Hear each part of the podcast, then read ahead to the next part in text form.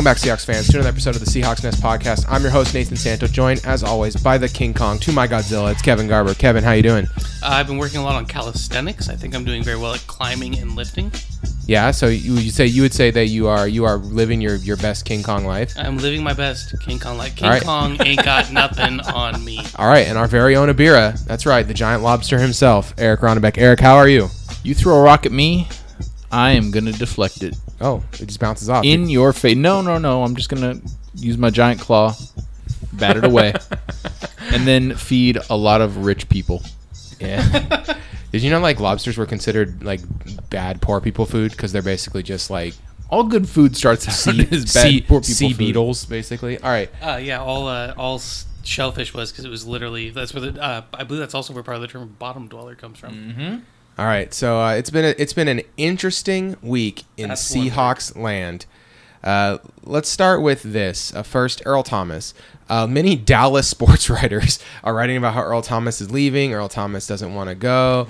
Uh, the Seattle's not giving him away. We're not overpaying. Earl's not going to show up to camp. But here's my here's my big thing about this. So far, only stories coming out from Dallas sports writers. So I'm not sure how much I buy it and how much of it is just like wishful thinking or Dallas Cowboys fans need something to think about. So Oh, they're there's for sure some stirring, wish, wish casting going stirring the pot a little bit so that they can do that. Um, I'm going to talk to Eric first. Eric, would you do you think Earl Thomas will play without a contract? No, absolutely not. He has pretty much said it as much, and I don't really know if he's going to play at this point. I mean, we've kind of danced around it. I don't really know if the Seahawks are going to want to offer him a contract. I mean, we have 10 million. We're 10 million under the cap so far this year, right? And I don't know if we can. I'm sorry, entering the season. I don't know. I'd have to talk to my uh, my my friend and salary cap expert uh, either one of you, Kevin or Nathan, really. But I don't know who will cut that would could that would actually make any room under that. Going forward, we're trying to you know get under the cap so we can rebuild this team. Probably not seeing Earl play another game as a Seahawk. So you really think he's gone, like gone, gone? Yeah, I mean, here's the thing. He and I, I say this every week. I joke with Kevin about this, but I didn't like when he went to Jason Garrett and said, "Yo, if you can, come get me." And now he's now he has said that to That- Oakland apparently too. That is, I read that report. I think that's kind of silly. Who Maybe in their right mind? Yeah, that makes more sense than just going to the Raiders. Maybe for the last two years, after every game he's done that, that's just the first time they caught it on camera. did you did you guys did you guys see what Bruce Irvin said in response to him trying to get a trade to Oakland? I'm sure he was. He like, said he said uh, Earl, you're my dude, but we need to re-sign Khalil Mack first. Ooh, Hey, that's true. good for you, Bruce. Pretty Uh, funny. No, I don't. I just. I think the Seahawks will get the package that they want: two draft picks, a second and a fifth, or something like that. Something kind of ridiculous like that. And uh, I just don't see him playing here because he's not playing without a new deal, and we're not giving him that. All right, Kevin, what, what are your feelings about the Earl Thomas contract controversy? I think in this situation, the team holds all the cards. I mean, Earl can hold out, but it doesn't really help him that much. He could still be franchised. You know, he's still under contract. And unless a team comes up and makes the offer, then there's no reason for Seattle to let him go. So I think he's going to end up playing.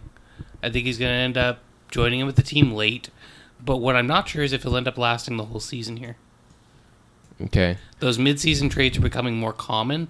I could see us dealing him before the trade deadline to pick up draft picks. trade deadline's too early. Like that's the that's the reason no trades happen in the NFL because Duane Brown. like trade deadline's week six, so it's just very difficult for for teams to like say I'm truly out of it in week six and start becoming sellers. Does That's that make one sense? of the two problems. The other thing is that scheme is so important in the NFL that coming in mid-season and trying to pick up what a team is doing is not easy.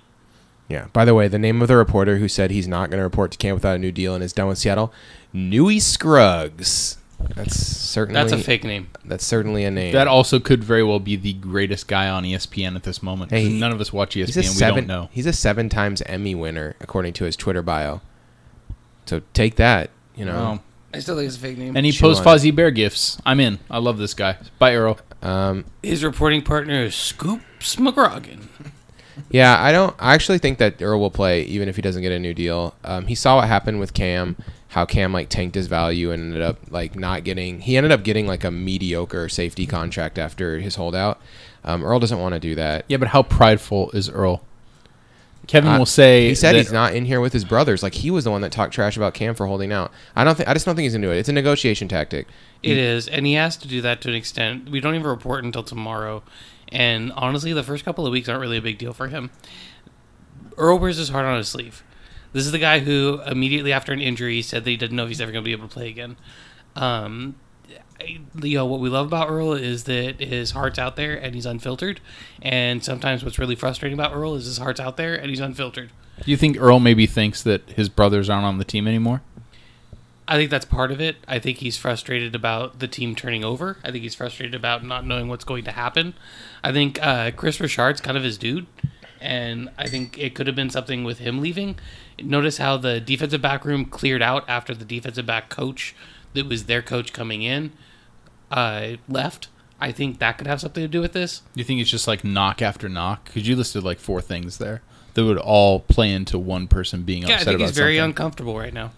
All right, and then the other uh, the other Seahawks thing that I had for you guys this week because I think like the Earl Thomas stare down is interesting. Is something that we're gonna have to follow. It's gonna be the big story all through training camp. Um, the other big story for the Seahawks is that Pete Prisco, CBS analyst, although I put that in scare quotes, he's an idiot. Uh, he picked the Seahawks to go five and eleven. Uh, Nate, I think it's Nate Davis from uh, yeah Nate Davis uh, from USA Today. He picked every game. Pete Prisco did the same thing. He picked every game. He picked the Seahawks to go four and twelve. Okay. Um, Wow. The na- these are two pretty prominent national media guys, even if they both suck. Uh, what do you what do you guys think of these low low records that the national media has out for us? Um, what's the what's the basement record that you see possible for the Seahawks this year? I mean, does Russell Wilson get injured? Because then it's like two or three wins. No, but like I'm saying, like But obviously, Wil- barring Wilson's- a Wilson's- catastrophic injury for like someone like Russell Wilson. has Russell Wilson missed a start in his career? Nobody should have that Yeah, year okay, that so- Ndamukong Suh injured him. So okay, so he's never missed a start in his career. So let's just assume he he plays all 16 games. What's the basement record for the Seahawks? seven and nine. I'd say eight and eight. Yeah, for me it was for me it was between six and 10 and seven or nine. I couldn't decide, but I just think five and 11, 4 and 12 seems pretty ambitious. We do have a tough schedule. Like the more I look at it, the harder it seems, uh, which is not good. But I'm uh I don't really understand. I don't I don't know. I don't I get- think I don't get why people we have the fourth or fifth best quarterback in the league. When a team when a team has a top flight quarterback, usually you just pick them for like 10 wins no matter what. I don't know why this works for every guy except for Russell Wilson. Well, and what was the team record last season? 9 and 7. Nine and seven. And we didn't have a bunch of these guys. They were all hurt. exactly, and people are acting like the team completely fell apart last year. I mean, you listen to analysis, people talk about us like we were a four and twelve team last year. true. And so, if you're mentally in that space where you're looking at us as a top 10 draft pick kind of team, then it's not hard to go, oh, well, it's going to be the same thing over again. We like missed the playoffs by like two two game two Blair Walsh kicks really away from being a playoff. Well, team. and also right. And we had a playoff caliber record. And look at the look at the turnover on this team. Forget who we lost player wise. Look at the good things we lost. We lost our offensive coordinator, conna- eh, offensive coordinator, who we, all hate. And, and Yes. a lot of people don't like uh, our new offense coordinator Schottenheimer. That's why a big part of the the hate. There's a lot of Schottenheimer hate. I just don't know if the A lot of Schotten experts haters out there. really know what they're talking about, though. I mean, let's face it; these writers are famous because they're good writers, but that doesn't mean that they can just pick a Browns schedule and say, "Hey, this Browns team is going to do this." Because let's face it, that's a lot of guessing, and with a team like the Browns, it's easy. With the Seahawks, who, let's face it, we still don't get the attention that most other teams get. I would say the NFC West doesn't get that. People are kind of proclaiming the the Rams out of nowhere, but I don't think anyone's really studied the Rams. Anyone outside of the NFC West reporters, I think that guy in Chicago really probably doesn't give a damn about it. Doesn't really know much, and so when they pick us for four or five wins, it doesn't mean anything because they haven't studied the team. And they'll say, "Oh, the offensive line is still in a shambles." That's like I've seen two reporters use that exact same term, which means they're just going off one another. And also, like we said, we replaced two coordinators. We improved our offensive line, if only a little bit. I'm not saying we're going to win it all this year, but I think that, like I said before, there's a lot of hope to have in the Seahawks team this year. Yeah, I think there's another thing that needs to be looked at, and we're going to talk about this more next week with the preview. But uh, you're talking about that addition by subtraction with the uh, coaching staff, and people look at Mike Solari and they look at his stint with the Giants and they go, "Oh, those Giants' offensive lines were bad." So what did Solari really do? Well, what Solari really did, if you dig into the numbers, was maximize what they were able to do. They had a really good year pass blocking his first year there. When the offensive line was healthy, when they had Weston Richburg and some of the better talent out there for more of the games, he was really able to get them to do something well. Tom Cable never did that. Yeah. I- Any run success was an occurrence of a run scheme, not of a blocking scheme With Marshawn Lynch, right, Kevin? with Marshawn Lynch. Yeah, I uh, I tend to agree. Like I think that the the they're they're underrating our offensive line big time is the big point for me. Is a lot of people still think of our offensive line is going to be the worst in the league. I would be pretty stunned if the Duane Brown led off version of this offensive line ranks 32nd in any metric next year. Um, I, I'm. It's more likely that we're going to be closer to the middle of the pack, which is going to seem like a ginormous upgrade after what we've the shit show we've been enduring for the last We're likely to see between the five 15th and 20th best offensive line next year. Yeah, which is I, I think completely acceptable, and I I think there's upside too. We've got a lot of good young players um, that could really take the next step, especially under leadership that's not Tommy Cable. Um, Yeah. So yeah, this is my uh, this is my that's my take on that. All right. Um, any other Seahawks stories you guys wanted to talk about? No, I think we're good. All right. Uh, the the um, NFL stories of the week. Uh, not much. Darrelle Revis retired. Tony Sparano passed away. Uh, Tom Gurley got a big extension. Uh, T- Darrelle Revis also did my favorite thing, by the way. I forgot. Um, he decided to sign a one day contract to retire as a Jet. Stupid. I love that because he wasn't actually with the Jets for like that much of his career. So even though he made his name there and everything, he really was a journeyman for like basically half his career. So it's kind of funny when that happens. It's not like a guy who's with a team for ten years and then leaves for like one and then comes back and does it. Yeah.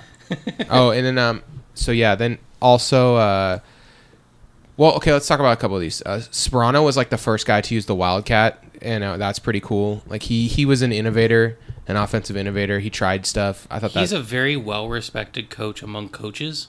And I think that's something, if you look at the times where he was able to assemble a staff, he assembled a killer staff.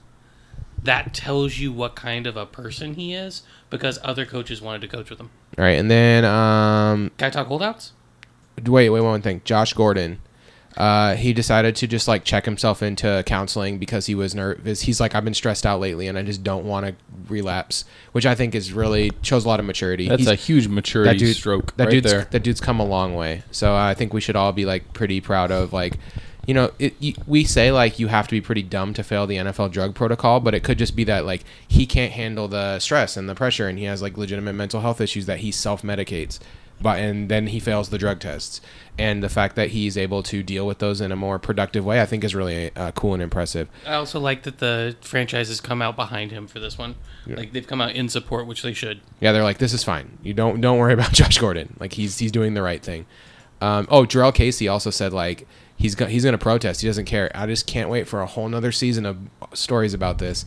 Oh boy, just so, so looking forward to people talking about this for a whole year, Yeah, they've done a really good job of uh, Ignore- totally eliminating this problem in the NFL. ignoring the sport and instead like doing. I just it's so. bo- uh, We're it's- gonna find you. Oh, we're not gonna find you. Yeah, they're just gonna end up not finding him. It's gonna be so boring. All right. Anyway, uh, Kevin, you want to talk holdouts? Go Okay, ahead. So a couple of things. Uh, also, I want to bring up an update for last week's part on the NFC North division.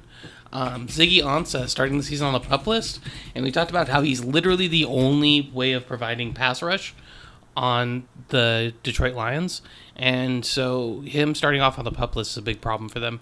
yeah, big problem. He's, So, holding out uh, Sam Darnold with with the uncommon rookie contract holdout. He's Uh, pulling with a the Joey Jets? Bosa. Huh? Uh, Julio Jones looks like he won't be showing up for camp. Uh, Aaron Donald, Khalil Mack, Earl Thomas, and Lev Bell. And there's a few others that may or may not. Their report dates haven't really come up yet. Yeah, Le'Veon Bell said he's gonna he's gonna hold out all year. Oh, I, I I don't know, man. I kind of believe him. Le'Veon Bell has now said like something to the tune of the opposite of that. Now he What? like he like reacted to Todd Gurley's contract, but but he's basically said like if I play this year, this is it. I'm never coming back to Steelers, and I'm gonna have the best season ever and get that money. Oh. So that's kind of where he he's at. well, you know what? That's if you're gonna do a 180, that's the way you do it. Yeah, he said he uh, and Alvin Kamara was like Le'Veon Bell's about to make me rich. That's that was my that was his response, which was my favorite. Um, okay, then that's it. That's all I got. That's the only one I really want to talk about. Okay. Uh, all right, that's NFL news. That's all the news you need to know in the around the NFL. Uh, let's get on to our NFC South preview. We're one week away from the one everyone actually cares about. That's it. Which one is that? Oh, never mind. We're we're wa- so then so then uh, yeah so we're one week away and then but this one is the I would say like this this division has three legitimate you know playoff contenders that or they all made the playoffs last year and they're all still real good so I'm kind of excited to talk about this team in particular this division in particular so what uh, we're gonna start with the Saints. Saints won the division. They're at eleven and five. They tied with the Panthers, but won on a tiebreaker. Do you know what tiebreaker it was, Kevin? I didn't write it down. Uh, I think it was division record, but I can't remember for sure. It wasn't head to head though. They split. I believe so. Okay, so then the Saints won, uh, the eleven and five. They brought they, they re-signed Drew Brees and then brought that brought in Patrick Robinson, Demario Davis, Jay Bromley, Ben Watson, and Cam Meredith. They dropped David Perry, Co- Coby Fleener, Zach Streetfoot, need the fourth, and Senio Senio Kelemete, a local legend. Uh, they drafted Marcus Davenport, Tre'Quan Smith, and Rick Leonard. Um, Eric, start off with you. What do you think about who who dat say day gonna beat? Dem Saints. Yep, there you go. You got it. Yeah, I got it. Um, I, I just want to comment. Drew Brees with a new deal. We talking about these holdouts, and Drew Brees, Old Man River, has a new deal. Uh, I like the Saints quite a bit. The Saints, uh, they made big strides in their defense last year in a way that it still perplexes me. Uh, Kevin, you know, with all his draft coverage, will will, cir- will circle a few players that'll be like, this guy's you know a game changer. But to change an entire side of the football the way that uh, the cornerback who's escaping my Marshon Lattimore. Lattimore. Marshon Lattimore, I think So- had a great season. it's it's still I don't get it. It's just one of those I I'm I am more than amused. I'm incredulous. I really like the Saints still. I think that this is a team that can win the division because if anything this oh here we go the the best thing I've ever said and this is my last podcast for saying it. This team if any team plays on pure heart, it's the Saints. Uh, you can kick me out now for saying that. I feel like Drew Brees just kind of wills this team to win. They win in spite of Sean Payton. I like this team a lot, and I feel like that their their pass rush is going to be a little better this year. I'm excited for Saints football. Yeah, the thing the thing that people are maybe that that Marshon Lattimore gets all the credit, but Cameron Jordan kind of made the leap last year. Uh, he got 13 sacks, which was the most in, in his career. Uh, they And they, he was never a schlub. they bring in the supporting pass rusher and Marcus Davenport. Now they have two guys that can rush the passer as opposed to just one. Yeah, I don't know about that. Da- Davenport's raw. I agree with that, Kevin. But like, We have two guys they think are going to push. right, but the passer. he's only going to play third downs. They're not going to make. He doesn't have to play first or second down. They'll have Rankins out there to to stop the run and and do all whatever he And does. Haloti K- Kakaha can rush the passer a little bit. When you have a supplemental sack artist, it can get you like five sacks. Right. That's beneficial. th- they just need Davin. If Davenport it does anything, it's a plus. It's it's more like they brought it. They knew they needed more pass rush eventually. Like they they just can't rely on Cameron Jordan to do it himself. Well, it's the only way that that team's going to grow defensively. I mean, you can you can make a big stride with Lattimore, but it's not like you can do nothing and say, "Oh, next year he's going to be even better." Like I feel like you can't just just depend on that. And I mean, yeah, we can talk about the defense all day, but this team is still, as always, is about the offense. This offense is nuts. It's really good. Um, the quarterback's good. They have two good running backs. They have five good wide receivers. They have a good offensive line. Um, it's an it's a it's an insane offense. Um, the defense is is is it's what it was last year. You know, it has potential. There's good players here, but I'm not like hundred percent sure how good this defense really is. Kevin, how do you feel about it? So I think the thing with Lattimore is something we talk a lot about a lot with wide receivers, but there's a phenomenon that happens with cornerbacks as well. Lattimore is like a true number one corner. He's a guy you can kind of put on an island and he'll be able to handle it. He can man up on somebody else's best receiver, and what that allows is the safeties to play a little differently than they otherwise would. They can play in a supportive role in other areas or be used otherwise in coverage. It allows corners to slot in on receivers that maybe they're more capable of covering. So that's kind of what you saw in addition to the pass rush uh, that you're getting more of with Jordan uh, having a very good year. Lattimore just kind of lets everyone else on that defense do what they're supposed to do. So you saw Vonn Bell take a step forward. You saw Marcus Williams outside of what everyone remembers him for last year, having a really good season at safety as a rookie. Uh, Demario Davis was a nice little pickup as far as somebody who's good against the run, not necessarily a coverage guy. Uh, but Alex Anzalone can handle the coverage if he can stay healthy. So I think that you're looking at a middle or just below middle of the pack defense, which with an explosive offense is really all that you need. And I think the Cam Meredith signing is underrated. He's on the pup list to start the season. I think Tre'Quan Smith is a really good draft pick, though, too. I think that the receiver corps got better. And so when you have a better receiver corps along with that powerhouse at running back, and Drew Brees is just the ever present accurate steady arm, this offense, you have no reason to believe it's going to be outside of the top five offenses that's reliably Oh no, that was that was Brandon Coleman they put on the pup list, Oh, okay. but he's still good too. Um, Yeah, he's still good, but I think Cam Meredith uh, fits into the offense really well, along with Michael Thomas, who I think Michael Thomas is just now finally starting to get the credit that he deserves as one of the top wide receivers in the NFL. He's so strong and and big. Uh, all right, uh, Kevin, start us off. What's your record for the Saints? Uh, I think that it's hard to back to back be that consistent. I think they'll be a little bit worse record wise, but about the same talent wise. I have them at ten and six and making the playoffs. All right, uh, Eric. because I like to be bold and just look at old records and the new schedule and be like, yeah, it makes sense to me. Eleven and five. All Back right, to eleven and five. I'm going against the grain a little bit here. I think going from a third playing a third place schedule to a first place schedule is going to have a pretty big impact on on this team. Um, they the first place schedule for the NFC South means they have to play the Eagles, the the Vikings, and the Rams, which I would consider those all to be borderline guaranteed losses. Um, I have the Rams at, at eight and eight with upside for nine and seven, but I think the first place schedule comes back to uh to bite them in the butt. You have the so Saints at eight and eight. The Saints at eight and eight. Yeah, what did I say? It's brutal. Rams. Oh yeah, sorry. Yeah, the Saints at eight and eight. Uh, all right. Next up, we got the Panthers. The Panthers last year were eleven and five. They added C.J. Anderson, Ross Cockrell, Jarius Wright, Da'Norris Searcy, and Terry Poe. They dropped Andrew Norwell, Ed Dickson, John Stewart, Star Lotulelei, and Charles Johnson. They drafted D.J. Moore, Donte Jackson, and Rashaan Gaulden. Uh, Eric started last time, so let's start with Kevin. Kevin, where does your breakdown start for those Carolina Panthers? I think the Carolina Panthers cannot stay consistent, and that starts with the quarterback, who is completely inconsistent. This is a team that lost, in my opinion, their only good offensive lineman. They have one of the worst offensive lines in the league. They upgraded their pass catching situation. I think DJ Moore is a really good fit. I think Torrey Smith makes a lot of sense in a Norv Turner vertical offense, which is what Cam runs best because he can't throw short and accurate, so you might as well pump it out deep a bunch. Uh, I think Greg Olsen is always kind of the big thing. If Greg Olsen can stay healthy, then the offense can work. They're looking at, you know, there's talk of 200 carries for Christian McCaffrey. You got to wonder if that's the best use of him. Uh, CJ Anderson should be seeing the ball quite a bit. On defense, thin. That's my review of this entire defense. This is a defensive unit that is just very thin. They put a lot of bodies into corner, which I which is a smart move. It's a very talented defensive unit, though. Julius Peppers, Dontari Poe, Mario Addison, Shaq Thompson, Luke Kuechly, Thomas Davis.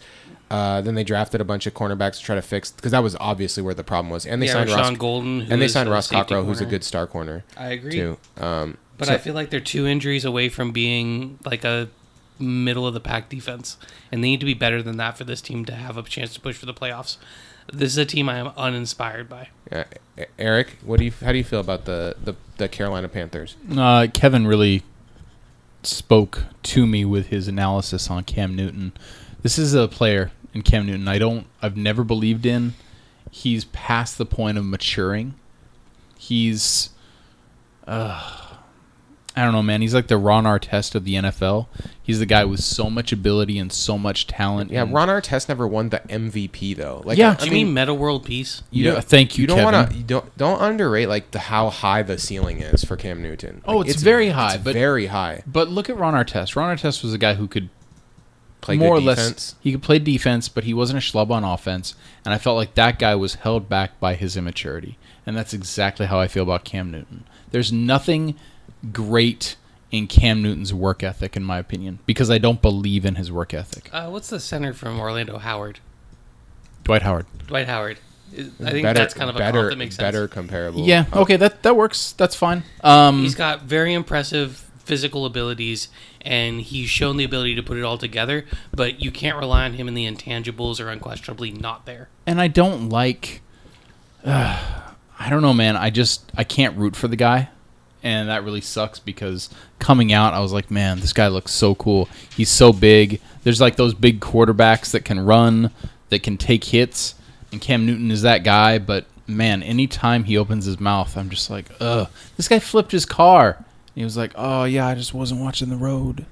I, feel- don't. I don't feel get like it. Cam Newton is consistently underrated by people because he's like kind of a powder, but he's a, a very talented football player, and I think it people have trouble like looking past the the attitude issues to see that. Here's my thing about the Carolina Panthers: every other year they do really good, and we're in the year where they don't do good. Yes. So uh, I, That is I true. Put, so I put them at eight and eight. I think that this is like a good roster. It's a solid team. They need to sign like one more offensive lineman or trade for an offensive lineman because this offensive line is a straight up dumpster fire.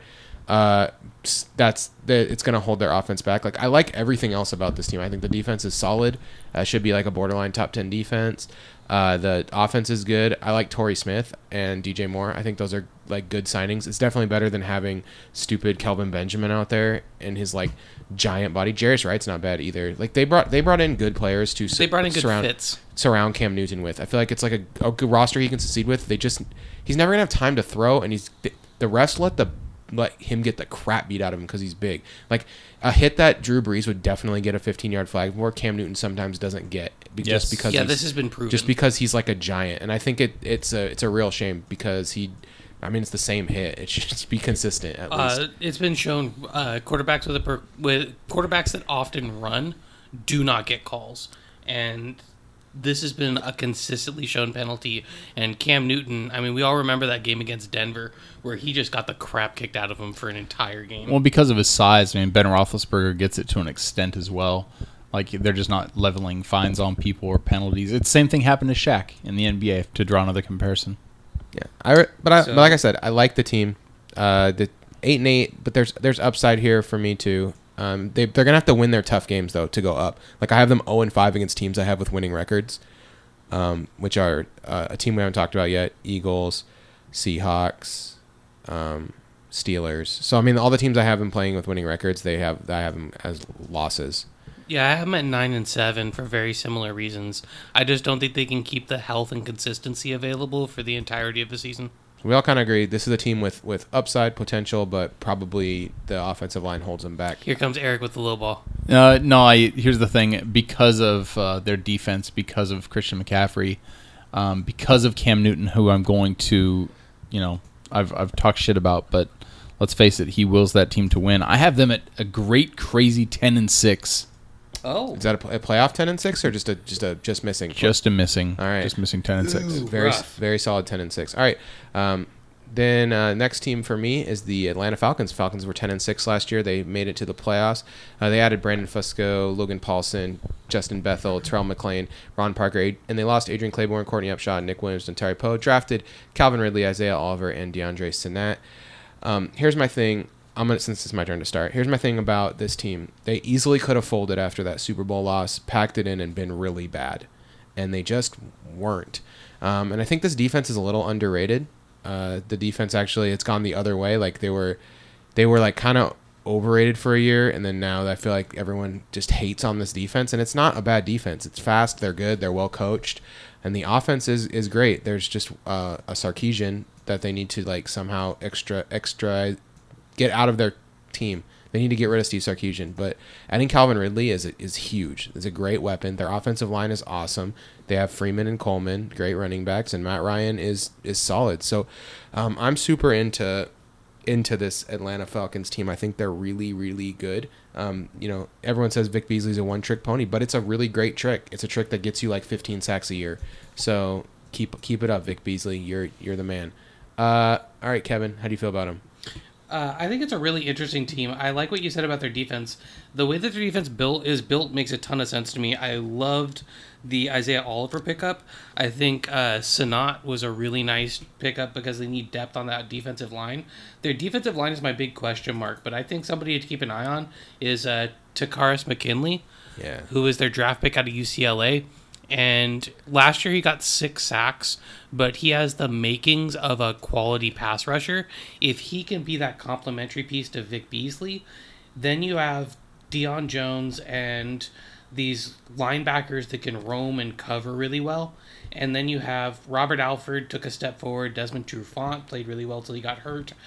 Uh, Isaiah Oliver could push for some time there.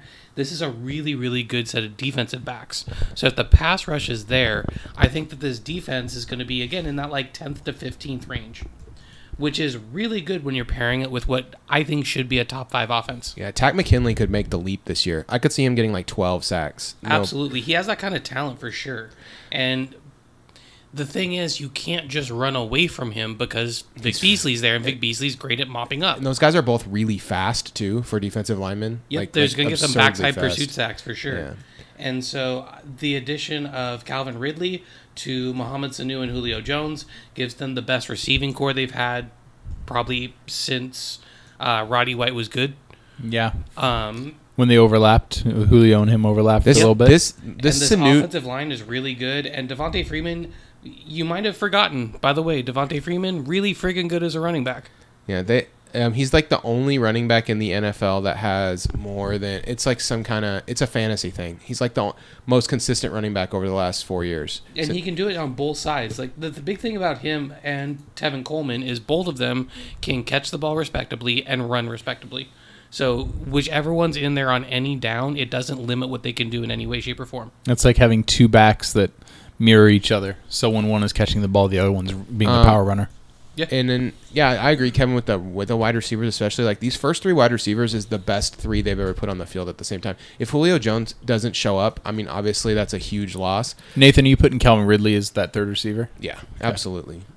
Um, I Though do too. Sanu I do might too. end up working the slot. It's going to be interesting to see which one works the slot. yeah, They both Sanu have the is- ability to make catches over the middle, though. Calvin Ridley's not a small guy. And Sanu is so versatile. I mean, there's a big you- step people down. sleep on him, but he's really good. There's a big step down for them from third receiver to fourth receiver too. I should just point that out. Yeah, Justin Like, Hardy is not the person. I'm you not wanna a be relying Justin on. Hardy, Russell Gage believer. Just I'm gonna throw that out there. So I mean, they're four receivers, but they got Austin Hooper, who I think is a really good tight end. So they Yeah. can be they can be a little tricky with uh, how they line up their tight end. And And Logan Paulson, who's shown the ability to catch a pass Mm-hmm. when he's healthy. all right, Eric, do you have any Atlanta Atlanta Falcons thoughts? No, nothing that you guys haven't already said or Give that it- I chimed in on. I'll say Give this: us the record. they didn't really lose anybody, and they gained people via the draft, and they also have uh, you know some improvements. I like this team a lot. I have them at eleven and five. All right, I'm right there with you. I have the Falcons winning the division at 12 and four. I almost have them at Kevin. twelve and four. Uh, I think that the Falcons did not get worse, may have gotten slightly better, and were better than their record last year. I also have them at 11 and 5 and winning the division. Yeah, we're we're on the same page with that, which means they'll probably suck. All right, uh, but the last team, the Tampa Bay Buccaneers. Tampa Bay Buccaneers added Vinny Curry, Mitch Unrein, Beau Allen, Ryan Jensen, and Jason Pierre Paul. They lost Robert Ayers, Chris Baker, Clint McDonald, Douglas Martin, and J.R. Sweezy. Those last two are kind of jokes, guys. Uh, they drafted Vita Vea, Carlton Davis, M.J. Stewart, and Ronald Jones. This team might have the best defensive interior line in the entire NFL, Eric. Yeah. Is this the year for the Bucks? Uh, is this the year for the Bucks to go back to the creamsicles, Nathan? I don't know if that's going to happen. Every year I pray, but I, I don't know if it's going to happen or not. What, what about that? Is the football team going to be good? let's let's just talk about the elephant in the room, and that's the Cleveland Browns. Who's going to be worse, the Tampa Bay Buccaneers or the Cleveland Browns? Here's the thing about Tampa Bay. It's going to be close. I do like their interior defensive line. I don't I don't mind their players. I like their draft class. Um, you know, I I feel like to say this team is only going to win two games is a great injustice, but I can't find anything that I really really am passionate about seeing this team winning games and I looking at their schedule, I feel like they're not going to win games. Uh, they are starting the year with Ryan Fitzpatrick, who we all know is our favorite quarterback from Harvard. Uh, Did you know that he goes? He went to Harvard. yeah, did you? I, he scored a perfect Wonderlic, Kevin. He's really smart. He, He went has to a Harvard. He has a beard also. Uh, the fact that His Ryan Fitzpatrick is still uh, starting in the NFL, it's just it. It'd be funnier if it wasn't so true. So that's how I feel about the Tampa Bay Buccaneers. All right. Um, I'll go next. Uh, the the thing about the Buccaneers for me is that um, their offensive line is is not very good. Uh, I mean, Marpet might be better as a guard than he was as a tackle. Um, Demar Dotson is is okay. Uh, so so I don't love their offensive line. I think it's like a slight. It's a really similar offensive line to the Seahawks without like the the All Pro anchor Duane Brown, who I think will really drag the team uh, up up a notch. Then so then that that's what I'm going to start with. Then they got they drafted a running back, which is good. They needed Ronald Jones. They've got decent wide receivers, uh, DeSean Jackson, Mike Adams, and then they're going to roll with uh, either like Humphries, Godwin, or Watson as their third guy. Uh, that Jameis Winston sucks though, so the offense will be bad. And then Ryan, I'm not, I'm not even including the fact that I think Ryan Fitzpatrick is, is also trash. But so just leave that out there. But Jameis Winston is like Cam Newton if he was actually always bad. Like it's like Cam Newton without the high ceiling. Just and what the- what happened with Jameis Winston? Because when he came into the league, uh, a lot of guys who show promise they they look all right, and you used to His completion percentage has gone up every year in the NFL since he's been in the NFL. and you kind of liked him too. I liked his attitude. I felt like he had like a good like leadership The quality leadership about quality. him. Um, he's thrown for four thousand yards twice, which is something Cam Newton's never done. So, but the I just PFF guys, I think, said it perfectly. he's just He's never progressed since his freshman year of college. He is still the exact same quarterback. this defense is pretty decent too. Like I, it just doesn't have like a really consistent pass rush, and also I have no faith that Gerald McCoy is going to play a full NFL season. Gerald McCoy just he gets hurt every year, so why would he? Why would he stay healthy this year? He misses at least one game. He has not played a full season since 2013. He misses at least one game, and then he fights injuries the rest of the season. So I mean, yeah, it's cool. He always ends up with eight stacks still, even though he's hurt. But if he could play a fully healthy season next to Vita Vea, this defense will be terrifying. and I feel like you can game plan against their pass rush. They drafted a lot of cornerbacks, so now they have like a solid like four man cornerback rotation. Uh, I don't know. It's like not a horrible roster. I just But nothing gets you excited, right? no, and I don't like Dirk Koetter. Like it's it's it's just really hard for me to get pumped up about the the Jameis Winston led team. Kevin, You just hit a really big one for me, and that is I don't think Dirk Koetter is a good NFL coach. well, they got worse the first season, the second season, from first to second season with him. Yep, uh, DeSean Jackson, Mike Evans, Adam Humphries, really good wide receiver corps. Chris Godwin, really nice piece to add in there. They had him all last year. It got him to five and eleven. Offensive line, you shift over Evan Smith because you picked up Ryan Jensen from Baltimore, where Baltimore's offensive line wasn't great last year. And Ali Marpet, I like a lot, and Donovan Smith is solid, but like two people, two and a half people does not make a good offensive line. Uh, Ryan Jensen Ronald looks Jones, like- I have no Kevin, trust in Jones don't to be healthy. don't don't take offense to this, but Ryan Jensen looks like your dopey half brother. Like, have you no, seen? I was looking at it. yeah, okay. Just wanted to make sure you knew. He looks that. like Kyle shaved well. okay. So, yeah, continue. uh, Jason Pierre-Paul, maybe he can mentor Noah Spence, and they can finally get something out of him too. But like, Yeah, they do not get good pass rush from their defensive ends. I They, don't trust the pass rush. I think they have a really good linebacking corps, like a really, really good linebacking corps. But I don't Yeah, really Kwon know what's going to Alexander. Kwon Alexander and Lavonte David are dope. Yeah, and Kendell Beckwith, I think, is an interesting player to have. And so then, as you said, they had Carlton Davis, who should be able to start on the outside. They have MJ Stewart, who should be able to push Brent Grimes or Vernon Hargreaves. So you should have good corner play. But, I mean, their safeties are Keith Tandy and Chris Conte. Yeah, I don't like That's Tandy not at all.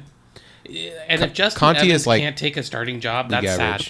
Yeah, Justin Evans should have beat one of these Evans guys. should be able to beat one of these guys. He should be that good. If he's not, I also question the defensive coaching at that point. The Jordan is Jordan Whitehead good, Kevin? The safety that they drafted, Uh, Jordan Whitehead. Pittsburgh. No, They picked. I they used a fourth round pick on him. the fact that Kevin Kevin thought, and then he started clicking through his notes, and he was like, "No." He's not terrible. Uh, I don't know. I I think he's a measurables guy. Uh, he's gonna be more, he's a better free safety than strong safety, but I think the same thing about Evans. So They now got they the- have two free safeties. They got the Catman to come in and kick. Does that help you, Eric? Do you, you excited about the Catman? Can't Chandler Catanzaro? Man, no. Two years ago, yeah, but I don't know. I'm I'm still waiting for them to give Aguayo another chance. So I'm going to open it up. Uh, they were five and eleven last year. I don't think the team got better enough to make a difference. They're five and eleven this year for me. I did the same thing. They were five and eleven last year. They basically ran back the same team or very a very similar one. And I don't think they can take advantage of the upgrades they've gotten. with a few extra draft picks. I think there's going to be growing pains, and Jameis Winston sucks. I put him also at five and eleven. Also, I think it, it's almost hundred percent they start out the season zero and three without Winston. They play the Saints, Eagles, and Steelers, and it, Horrible Those would be people hard play. with Winston. those are those are te- those are teams that they're going to struggle to beat. At least they had two of those games at home. Now those are three guaranteed losses. They're oh, going but to it gets easy because then they get an improving Chicago followed by the Falcons. This is ugly. there's a good chance that they go into the bye 0 and 4, uh, and that's being generous. I, I just think that the schedule lined up poorly for them. They don't. Those are not the games you wanted your best, your best. I put it in quotes because I don't like Jameis Winston, but best player to be missing. Uh, Eric, what's your record for the It's Bucks? the I'm going to shock the world. I have this team at three and thirteen. All right, there you go. I hate this. I hate this uh, team's record So against winning teams. If you think we're wrong about the Saints, Panthers, Falcons, and Buccaneers, send us a message. Send us your thoughts. What do you think? Uh, I'm gonna go ahead and uh, roll into the money zone, and the uh, the money zone is where you can give us money. You can head over to Patreon.com/slash Seahawks Nest, and for a little as a dollar twenty-four a month, gain access to our uh, c- content, extra content. Um, it's weekly content during the regular season. It's less than weekly as we take the summer off. I put that in quotes because uh, we still make a podcast every week. But, starting the first full week of August, you will get your gambling podcast. Yeah. You degenerates, you. it's a We it- know our people. it's a um yeah it's the thing um i would read all the patreon names but uh stupid patreon logged me out and then i have two-step verification enabled so uh that's that's a thing that's not going to happen right now uh, so so uh sorry if you're a patreon and you want you like the part where i read your name every week uh it'll be back next week um Wait, Let me, Maybe. see, let me see if I can do it on my phone while I do the other part of the money zone. If you don't have any money and you like to, Kerry, uh, Brett, and you like Augustine. to support our thing, uh, yeah, you just try to remember. Kevin. try to remember all the names. Here, wait, wait. I think I got. It. Kyle, Josh from Eagle River. Charlie, Jesus. Uh, I think I got it. Just wait. Here we go. Charlie and Jesus. I may be just reading members of our fantasy I got it on football my, league. I got it on my Mike. phone. Here we go. Forrest, Lucas, Carrie, Mike, David, Mirza, Keith, Arthur, Frank, Tom, Michelle, Josh, Brett, Augustine, Brian, William, Russell, Zachary, Kevin, Cody, Kimberly, and Nick. Thank you so much for your support. It is helping us to keep going, and uh, also it's going to help us buy new cords for these microphones starting at the beginning of the season. You should see some audio quality improvement. So then, uh, if you don't have any money, you're you're broke, you're dead broke, you're a teacher like me and Kevin, and you're just like, I can't afford anything. Uh, you can head over to facebook.com slash the Seahawks Nest, twitter.com slash Seahawks Nest. You can head over to your favorite podcast app and give us five stars. You can go over onto, uh, you can go to Stitcher, SoundCloud, iTunes, Spotify, uh, Google Play Store. Uh, I don't even know. There's so many places you can get podcasts now. And if, if you listen to this podcast and you have trouble finding it every week because it's not on your favorite podcast app, please let me know. I will put it on there. It's not that hard usually to register, but it is. We're not. Also, tell us which one it is because we'll find that funny. 28 and we'll give them a lot of by crap the on way, air. 28 five star ratings. Thank you to all 28 of you who have done that. It is like way, way, way, way helpful. Um, all right, and then that's that's it. That's all I got for um for the money zone. You guys ready? zone to the movie you guys ready zone. for our movie our movie club this week? Our movie club this week is the Comic Con hype meter. We did this last year. It was like one of our most well received movie zones of the whole off season. People thought it was great. These smorgasbord episodes I really so, enjoy. So here as it is. There We should start doing like a rundown for each of the seasons. what we did too. what we did is we watched 10 uh, trailers for the comic-con movies if you want to play along go ahead and watch these 10 trailers and then when you're done rank them out of 10 or rank them 1 to 10 uh, i I gave them a score out of 100. Kevin did a five star thing. Eric just kind of uh, did his own Eric personal ratings. Uh, and so Thumbs uh, up, thumbs these- down, These, thumbs sideways. all right, there you go. And then he kind of ordered it from there. So these are the movies we watched trailers for. We watched Glass, uh, Fantastic Beasts: The Curse of Grindelwald, Godzilla: King of the Monsters, uh, Shazam, Aquaman, Assassination Nation, Overlord, Alita: Battle Angel, Welcome to Marwen, and Robin Hood. And I'll say this: Welcome to Marwen was a not a fit with the rest of these movies. One of these Uh, things all right, is not. let's like start with the this. Others. Which one of these trailers did you each like the best? Eric, what was your number one? Well, the mic just attacked me. Uh, man, I was stoked for Godzilla. I watched that trailer like ten times. I don't care who's directing it. I think it looks incredible. Mothra made me cry. Not really, but uh, man, Godzilla looks so good. It yeah, really if it, I feel cry like to I feel like it, it. You you have like a like a you. I could just see like the little kid in you light up in that movie. Like I didn't. I don't have the nostalgia for it, so I like. oh, I don't have nostalgia to- either, but the last me- Godzilla movie was so dope. Yeah, then you didn't even see the new King Kong either, did you? The, like No. the that's in this universe. Uh, that that movie was really good. I Uh, actually I thought the next movie was supposed to be Godzilla versus King Kong. that will be that will be awesome. I I'm guess they're they're so holding off that. on that. Hopefully, hopefully Jordan Vogt-Roberts directs it, the guy I'd who be down for directed the the Kong movie, because I think that's why I like that Kong movie so How the much. monkey gonna get off the island? Uh, all right, Kevin, what was your number one? This I'm almost ashamed to say because th- I am many brands of nerd, but this is not a brand of nerd of which I am. It's the Fantastic Beasts sequel I actually thought that trailer was really fun. because it made it look like it was a spy thriller set in the Harry Potter universe, which is not a thing that I knew I wanted, but now I now I want it. And I, I gave it a pretty high rating Looks as really as good. well. Uh, it I gave it four out of five stars. I gave it a, a, a 66 out of 100. I used it out of 100, but it, it ranked fifth for me. I really liked the um the Curse of Grindelwald trailer. I thought it was neat. It looks really fun. Uh, I know it's going to be bland because David Yates sucks, but the trailer was good. So at least I'll have this moment to remember. Um, I'll say this: I really liked the first Fantastic Beast movie, but it's one of the only movies I've seen in IMAX 3D, and it's like probably a really great movie to see in IMAX 3D. So that might be coloring my I opinion saw of it it a little in bit. non 3D and still found it very fun and enjoyable. I just like that J.K. Rowling wrote it, so you know it's not like a Hollywood. Let's just put this in there for no reason. It's J.K. Rowling putting things in there for some reason. All right, I feel almost feel bad doing this, Eric. But you ready? My number one, Shazam. I like that Shazam trailer. It was very fun. It made me laugh. Uh, it looks like it doesn't fit into the DC universe at all, which is exactly what I want at this point. Yep, so I'm I'm like super into Shazam. Yeah, it's basically superhero big, right? give me yeah exactly. It looks fun and dumb. Give me two things I enjoy. You give me Shazam as my as my number one. uh, all right, let's now do it the opposite. What was your number ten? And I'll start. We'll go backwards. I'll start. My number ten, uh, Alita: Battle Angel. I don't know who this movie is for. I barely understand why this movie exists. And if Blade Runner and Ghost in the Shell couldn't find an audience, I don't see why this can be any different. Um, the highest grossing open for a non Spy Kids Robert Rodriguez movie is like $29 million. So set your expectations low for what you think of Alita Battle Angel. Uh, that's that's kind of how I feel about that. Kevin, what was your last place one? Uh, this movie feels like the kind of movie that you need to get drunk in the parking lot before seeing in theaters, which may or may not be the first thing I planned on doing upon seeing the trailer for this. uh, if you have Movie Pass, great Movie Pass movie. Apparently, they could not get the rights for Castle Wolfenstein, so they just went ahead and named their movie Overlord. Yeah, Overlord. That movie looks cool. I put it third. That movie looks dumb yeah, and Wait, bad. but you put you put it tenth. It's I like put the it last. Oh wow. Wow. I have it third. I thought that movie looks like. I thought like you were more excited fun. when when you were like, Eric, this is you know what this is. It looks like something that should be getting uh, Mystery Science Theater 3000. Which when you is said- what I will be doing in my head as I am drunk in the theater watching it. It was, on Kevin's like, Eric, you know what this is, and then the whole time I was like, is this Wolfenstein? Uh, hey Eric, what couldn't did, get the rights. where did you put Overlord, Eric? Uh, I put it third to last. Like Okay. it, it looks fun to me. I will. I really can't. I, I really it- hope it hits Netflix. I ranked it high because it's like the kind of movie I would like. All right, Eric, what was your last place film? Man, it's that uh terrible Robin Hood movie.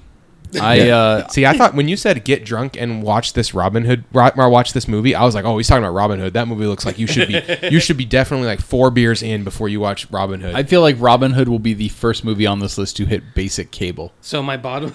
Like it will be on it will be on FX Be on next FX, summer. yes, okay, you. before you go, before you go into that, Kevin, we're gonna we're gonna we're gonna knock out the rest in a certain way. So don't. Oh, okay. Uh, so I was gonna say my bottom three movies are all get drunk and go to the theater movies. yeah, so Rob, so it's it's a theme. Robin Hood was six for me. What'd you have uh, Robin Hood at, Kevin? I had it at a eighth. Eighth. All right. So oh, then- now to be fair, both of you guys were talking about how this movie is so dumb, but I can't wait to see it. yes. So it's it's for those of you listening, like, oh, how come there's such a disparity? It's It's too dumb. I don't want to see it. I had a tie for eighth, so I'm gonna break the tie in my head before we get there. All right, let's go ahead. So these are the movies that haven't been mentioned yet. Aquaman. Uh, where did you put Aquaman, Eric? Man, I hit it uh, second from the top. It's here's the thing. Uh, I named my dog Aquaman ten years ago. It's not because I'm a huge Aquaman fan. I just thought it would be a really stupid name for a dog. But the fact that we are getting an Aquaman movie and it looks like it fits in the DC universe, but it also kind of looks like a Marvel movie. If anything, they've they made a movie about a guy who talks to fish and lives underwater look really cool. The villains look a big deal for me, comic book accurate. I like James Wan quite a bit. Yeah, I was gonna say I like James Wan, man. Like he he's daggers. Honestly, I think like the only actor that I don't love in this movie is Jason Momoa, and I don't dislike him. I just don't think he has really any acting chops. I just think he's a handsome Hawaiian dude who was really nice to me at Comic Con five years ago before he was big. Okay, and I also had Aquaman second. Kevin, where'd you put Aquaman? Sixth. All right, so Kevin, you're a little down on Aquaman. What did you just Not not as down as I thought he'd not, not into it? There. Uh, it looked a lot like the Justice League movie from the trailer, and the Justice League movie was vanilla pudding. it doesn't. I, it didn't look as washed out as the Justice League movie. I It think did to me. It looked like, oh, let's check the action box. Oh, No, let's check the I mean- scene where you see big stuff. I mean the color palette. Oh, like, oh, okay. Like, I mean, sure, it was vibrant and everything. I just, I don't know. I need to be given reasons to trust this movie, and that trailer didn't do enough. It brought the tr- okay. If if the trailer hadn't looked as good as it did, it'd be tenth. It came up to sixth, which makes it better than the get drunk and go to the theater movies. okay, where, where did That's you? That's where I'm comfortable. I didn't get where you guys put Shazam since I had it first. Eric, where'd you have Shazam? Uh, third from the top. And then Eric or Kevin, your Third. Shazam third. Also, yeah, okay. it looked really enjoyable. Yeah. That's a movie I will take the family to, and we will laugh, and it will be funny. We talked my number three movie, Overlord. Number four, I had Assassination Nation, which is like a really bizarre um, looking, uh, th- like horror thriller. It looks like uh what the Purge movies maybe should have been. Uh, did you did you guys like this trailer as much as me, or did you have it a little lower? So Robin Hood, Assassination Nation, and Overlord. Those are my bottom three. Get drunk and go to the theater movies because I have no interest in seeing them sober. I feel like Assassination Nation is that. That's it's a redundant It's title, by the way. it's funny. Every year, there's like this is a Heather's for a new generation. I feel like that fits this movie perfectly. It's a totally different take on something. It seems somewhat original, somewhat topical. I like it. I don't know if I'll see it in theater though, All right. but I like it. We already talked my number five, Curse of Grindelwald. Number six, Robin Hood. I had seven, Godzilla. Okay, we already talked all the movies. Number eight, I had Welcome to Marwen. Did you guys have? I'm assuming you both had it much higher than this. I had a fifth. Okay, and Eric. I, I- like the true story is based on. It makes it interesting to me. And I, like Steve Crow. I have it fourth because uh, it looks really good. I watched the documentary, and it's more or less about my hobby. I uh I I'm not trying to cry when I go to the movies, so I just like I don't I always like low rate these movies because I'm never gonna see them anyway.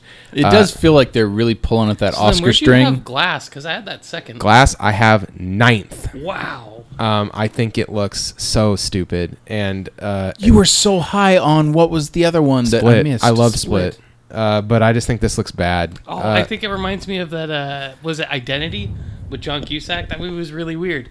Yeah, I enjoyed it. Um, I just think that this movie, I don't know, it, it could be really good if it reviews well. Obviously, I'm gonna see it. That trailer though was like not what I wanted For it me, to like be. Glass and Shazam were like neck and neck. I have They it- put one second and one third. I have it eighth. For very different reasons. I'll- oh, so you hated it too? I didn't hate it. I just wasn't in, excited because the trailer didn't do anything for me. yeah, it's like, it's like not a great trailer to me. and I did not a great not. trailer. And I did not see uh, Split. Uh, here's the thing: all of these movies except for Alita: Battle Angel, I kind of want to see. Like I gave them all a 50 or above, except for Alita. So that should kind of tell you. Uh, Alita, I gave a 25. So I want to watch Alita just to support high concept sci-fi, but not because I think the movie looks that good. it just looks. And Who, Godzilla was fourth for me. who did Alita they- was uh, seventh. Who do they make that movie for? I don't get it. There's so many good actors in that movie too. Yes. There's a lot of fans of manga, and that's a pretty popular manga. I don't get it personally. Plus, I'm sorry, James Cameron is making it. You really think it's not going to make a hundred million dollars? James Cameron didn't make it. Robert Rodriguez made it. James, Cameron, paid did for it. something. He That's- paid for it. That's enough. James Cameron got out his checkbook and said, "Go ahead and make this." Like well, that. I make Avatar four. He lost a bet at a barbecue. He said, "Hey, I bet I can throw this football over the mountains," and then he couldn't. I just think And then he cyber had to cut a check for Robert Rodriguez. cyberpunk is like the least mainstream uh genre they could go to. It's steampunk would be the only one under it. By the way, Guillermo del Toro was the original person who like brought this to this property to James Cameron's attention. I'd be so much more excited about it if Del Toro was directing instead of Robert Rodriguez. That would've That's a been- fact. Such a different movie too. That would have been Um, interesting. I just wonder how Alita is going to fit into the Shark Boy and Lava Girl universe. with Taylor Lautner. do you know? Do you know how those movies got named? Shark Boy and Lava Girl. Uh, I do. Is it like Snakes on a Plane, where that was the placeholder title? They're like, you gotta keep it. I know. Robert the. Rodriguez asked his kids. He said, "What would be cool names for superheroes?" And they said, "Yeah, Shark Boy." And then he's like, "Okay, well, they need a sidekick." And they were like, "Lava Girl." Those are definitely his kids. That is my review. Yep, that's his. That's what. That's how he. That's how we got Shark Boy and Lava Girl. Um, And unfortunately, that's how we got Shark Boy. I really Lava like the the woman who plays Alita, Rosa Salazar. She's on podcasts I listen to all the time. She's funny. Uh, that's that's all I got for Alita Battle Angel. I probably end up seeing it because I like always go see. The eyes make me concept science uncomfortable. fiction. Uh, I know what they're trying to do. they but made it better from the first trailer. The first trailer was worse. Go back and watch the first trailer and then watch the second trailer. You'll see they like definitely responded to the feedback about the eyes. Um, yeah, the eyes remind me of uh, um, Superman's face in the entire Justice League movie, where it's just really distracting. Um, it, yeah, it is. I mean, it just it looks it'll be interesting. I don't know. I don't think it'll. I don't know if it'll be good, but but it'll be. It's something worth watching, I guess. Um, all right. Is there any other comments you guys want to make about these uh, Comic Con trailers? No, All right. If you went ahead and watched all ten trailers, tell us our rankings. Also, we got feedback about the Denzel Eliminator. Did you guys see that on Twitter? no, No. missed it. Someone said that we missed. What's that movie where Russell Crowe get comes out of VR and he's like a serial killer and he redoes serial crimes? Oh wow! uh, they were like, "I can't believe you missed this movie," and I go, "Yeah, we really missed the movie where Russell Crowe comes out of VR." it's not the lawnmower man, is it? no, no, it's not. Lawnmower. no, but that uh, help, help, help. But I really now I really want it to be Lawnmower Man. no, it's virtuos- That's virtuosity. the one. It's the it's, Kevin, the, we'll it's call it definitely the Lawnmower second Man. best Russell Crowe Denzel Washington movie behind the one we picked.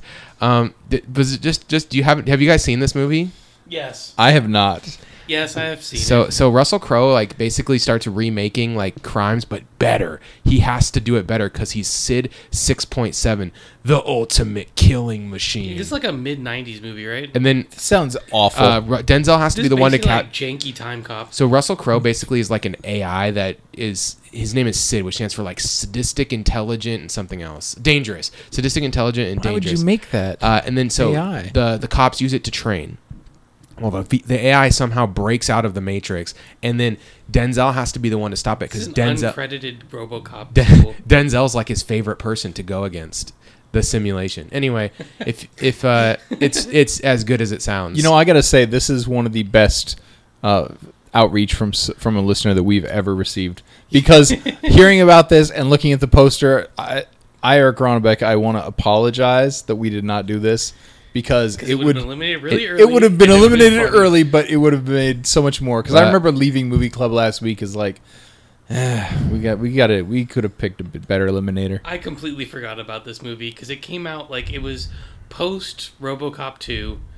Uh, it was around the time I don't know that why that's so uh, funny. uh, it was around the time that the bad uh, Judge Dredd came out, and Yeah, it's got to be that '98. They were doing like, like a lot of like it was like mid '90s. They were early to mid '90s. They were doing a lot of it's in the future and criminals do weird stuff, things Oh. type movies. How much computer generated uh, pixelation do we have? Is that in this movie? It's got to be. Oh god, it's I- bad. It's yeah. 1995 CGI, so you could just It's imagine like how, 95. wow. and Oh, how so it stupid is it's right made. there. uh, the, it was directed by Brett Leonard, who went on to make such great movies as The Lawnmower Man. Thank you. Yes! Thank you. Thank you. Vindicated. Call back. Actually, he made it before that, but uh, yeah, Same difference. So you so somehow you knew that you had it in your brain. It's because they're the same plot. You were like This guy obviously is like, what if we this time? the guy who wrote it went on to write the classic Jet Li film Romeo Must Die. Um, yeah, it's just just all cool stuff happening in this movie. Uh, all right. Anyway, for Eric Ronnebeck, for Kevin Garber, I'm Nathan Sano, and we will see you next week. Go Hawks.